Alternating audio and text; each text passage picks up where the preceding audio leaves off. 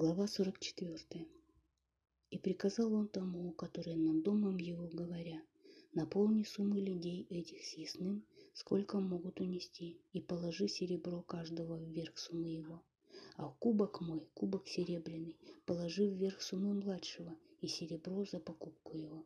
И сделал тот по слову Йосефа, которое он говорил. Поутру, как рассвело, люди эти были отправлены, они со слами своими, едва вышли они из города, не удалились, как Йосеф сказал тому, который над домом его, «Встань, догони людей этих, и когда настигнешь их, скажи им, зачем воздали вы мне злом за добро? Ведь это тот, из которого пьет господин мой, он же и гадает постоянно на нем. Вы дурно поступили, делая это». И он настиг их и говорил им эти слова. Они же сказали ему, «Зачем господину моему говорить такие слова? Не пристало рабам твоим делать подобное дело, ведь серебро, которое мы нашли вверху сум наших, возвратили мы тебе из страны Кнаан. Как же будем красть из дома господина твоего серебро или золото? У кого из рабов твоих это найдется, тот да умрет, а также мы будем рабами господину нашему. И сказал он, теперь и по вашим словам будет справедливо, чтобы тот, у кого это найдется, остался у меня рабом, а вы будете чисты. И они поспешно спустили каждый свою сумму на земь и открыли каждый сумму свою. И он обыскал. Со старшего начал, младшим кончил, и нашелся кубок в суме Беньямина. И разорвали они одежду свою, и навьючил каждый осла своего, и возвратились в город. И вошел Иуда с братьями своими в дом Юсефа, который был еще там, и пали пред ним на землю. И сказал им Юсеф, что это за дело, которое сделали вы? Разве не знаете, что непременно угадает такой человек, как я? И сказал Иуда, что нам сделать господину моему, что говорить нам и чем оправдываться? Всесильный нашел вину за рабами твоими. Вот мы рабы господину нашему, и мы, и тот, у которого найден кубок. Но тот сказал, не пристало мне поступать так. Человек, у которого найден кубок, он будет мне рабом, а вы идите с миром к отцу вашему. Милахим 1, 3, 15. И проснулся Шлома, и вот это сон, и пришел в Иерусалим, и стал пред ковчегом завета Господа, и принес сожжение, и принес жертвы мирные, и устроил пир для всех слуг своих. Тогда пришли две женщины, блудницы, к царю и стали пред ним. И сказала одна женщина, «О, господин мой, я и эта женщина живем в одном доме, и я родила при ней в том доме. На третий день после того, как я родила, родила и эта женщина, и мы были вместе, и никого постороннего с нами не было, только мы вдвоем были в доме. И умер сын этой женщины ночью из-за того, что она придавила его во сне. И встала она среди ночи, и взяла сына моего от меня, когда раба твоя спала, и положила его у своей груди, а своего мертвого сына положила у моей груди, и встала я утром, чтобы покормить сына своего. И вот он мертвый. А когда я присмотрелась к нему утром, то увидела, что это не мой сын, которого я родила. И сказала другая женщина, живой это мой сын, а твой сын мертв. А это говорила, нет, мертвый твой сын, а мой сын живой.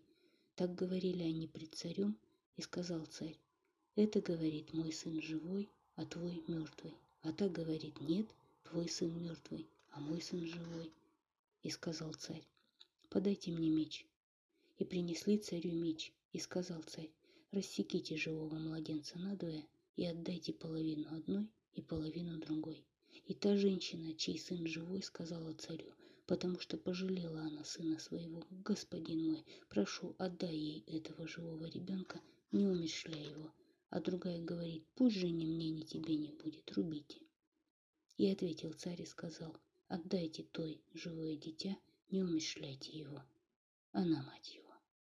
И услышал весь Израиль о суде, который судил царь, и стали бояться царя, ибо увидели, что мудрость всесильного Бога на нем, чтобы вершить суд. Глава четвертая. И был царь Шлома царем над всем Израилем. И подошел к нему Иуда и сказал, Позволь, господин мой, сказать рабу твоему слово господину моему, и да не возгордится гнев твой на раба твоего. Ведь ты тоже, что фараон, господин мой спрашивал рабов своих, говоря, есть ли у вас отец или брат. И сказали мы господину моему, есть у нас отец старый с, рожди... с рожденным на старости лет мальчиком, брат которого умер. А он один остался от матери своей, и отец любит его. И сказал ты рабам твоим, приведите его ко мне, и я взгляну на него. И сказали мы господину моему, не может отрок оставить отца своего, а если оставит он отца своего, тот умрет. Но ты сказал рабам твоим, если не придет меньший брат ваш с вами, то не видать вам более лица моего. И было, когда вернулись мы к твоему рабу, отцу моему, сообщили мы ему слова господина моего. И сказал отец наш, пойдите опять, купите нам немного съестного. Но мы сказали, не можем идти. Если бы был наш меньший брат с нами, мы бы пошли, ибо не можем видеть лица того человека, когда меньший наш брат не с нами. И сказал нам твой раб, отец мой, вы знаете, что двоих родила мне жена моя. И ушел один от меня и сказал я, верно растерзан он, и не видал я его до ныне. Если же и этого возьмете у меня, то случится с ним несчастье, то сведете седину мою с горем в могилу. Теперь же, если приведу я к твоему рабу, отцу моему, и не будет с нами отрока, с душой которого связана его душа, то как только увидит он, что нет отрока, то умрет, и сведут твои рабы седину раба твоего отца нашего со скорбью в могилу. Раб же твой поручился за отрока отцу моему, говоря, если не поставлю его к тебе, то провинюсь перед отцом моим на всю жизнь. Итак, пусть я, раб твой, останусь вместо отрока рабому господина моего, а отрок пусть вернется с братьями моими.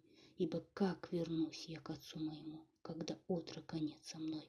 Разве видеть мне бедствие, которое постигнет отца моего?